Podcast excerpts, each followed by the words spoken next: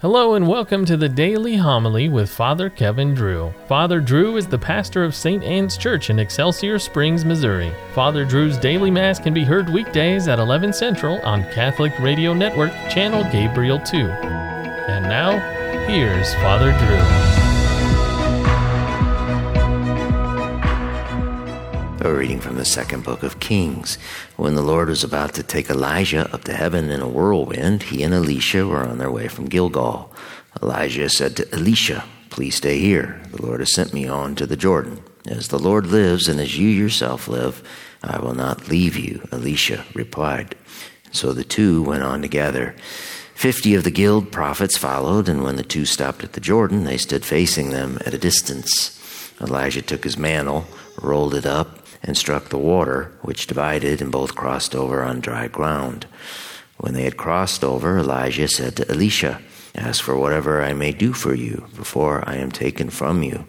Elisha answered, May I receive a double portion of your spirit. You have asked something that is not easy, Elijah replied. Still, if you see me taken up from you, your wish will be granted, otherwise not. As they walked on conversing, a flaming chariot and a flaming horses came between them, and Elijah went up to heaven in a whirlwind. When Elisha saw it happen, he cried out, My father, my father, Israel's chariots and drivers. But when he could no longer see him, Elisha gripped his own garment and tore it in two. Then he picked up Elijah's mantle that had fallen from him and went back and stood at the bank of the Jordan. Wielding the mantle that had fallen from Elijah, Elisha struck the water in his turn and said, Where is the Lord, the God of Elijah? When Elisha struck the water, it divided, and he crossed over. The word of the Lord. Let your hearts take comfort, all who hope in the Lord. How great is the goodness, O Lord, which you have in store for those who fear you, and which toward those who take refuge in you you show in the sight of the children of men. You hide them in the shelter of your presence from the plottings of men. You screen them within your abode from the strife of tongues. Love the Lord, all you his faithful ones. The Lord keeps those who are constant, but more than requites those who act proudly. The Lord be with you. Reading from the Holy Gospel according to Matthew. Jesus said to his disciples, Take care not to perform righteous deeds in order that people may see them. Otherwise, you will have no recompense from your heavenly Father. When you give alms, do not blow a trumpet before you, as the hypocrites do in the synagogues and in the streets to win the praise of others. Amen, I say to you, they have received their reward. But when you give alms, do not let your left hand know what your right is doing, so that your alms giving may be secret, and your Father who sees in secret will repay you. When you pray, do not be like the hypocrites who love to stand and pray in the synagogues and on the street corners so that others may see them. Amen, I say to you, they have received their reward. But when you pray, go to your inner room, close the door, and pray to your Father in secret, and your Father who sees in secret will repay you. When you fast, do not look gloomy like the hypocrites.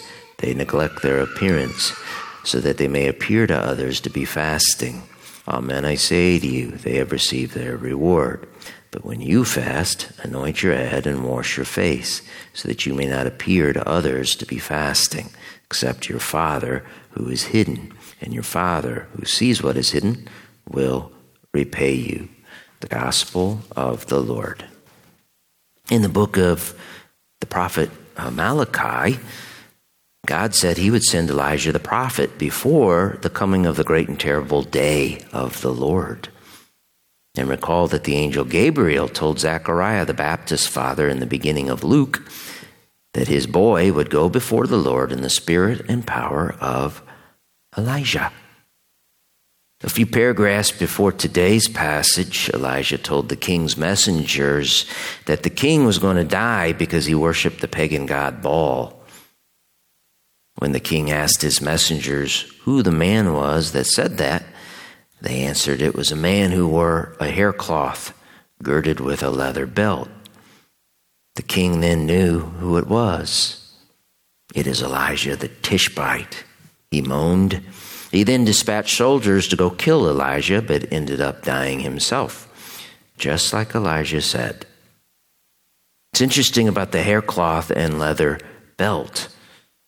For that is what John the Baptist wore 800 years later when he arrived to prepare the way of the Lord. And where did the Baptist do that?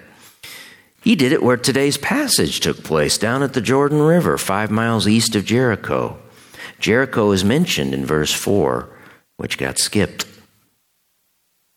Elijah and Elisha started out in Gilgal, which was where the Israelites made their first camp when they crossed over into the promised land, led by Joshua. They crossed over dry shod because the priest stood in the river holding the Ark of the Covenant, and the river stopped flowing. Gilgal was the Israelites' base of operations for their initial conquest of the Promised Land. You see, they were given the land, but they had to displace their enemies.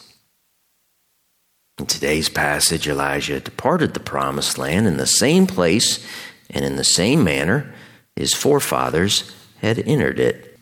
He walked back across a dried up Jordan River before he was taken up in a whirlwind by the chariot of fire.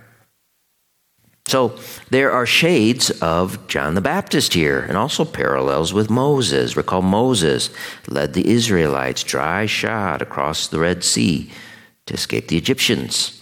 And Moses died on Mount Nebo, which overlooked the Jordan Valley, close to where Elijah crossed the river. Moses represented the law, and Elijah represented the prophetical spirit. Small wonder then that when Christ revealed his glory during his transfiguration, that he chose Elijah and Moses to appear with him. And what did the three of them discuss? Christ's exodus, his crossing over, his exit from this world via his passion and death. So, do you see how it works? The great and terrible day of the Lord is here. Elijah and John the Baptist prepared the way for Christ, who came and conquered. That means we are living in the last times. Via our baptism, Joshua, which means Jesus in Greek, gets us across the river. However, that is only the initial conquest. He gives us the land, but we have to displace our enemies, which are sin and death.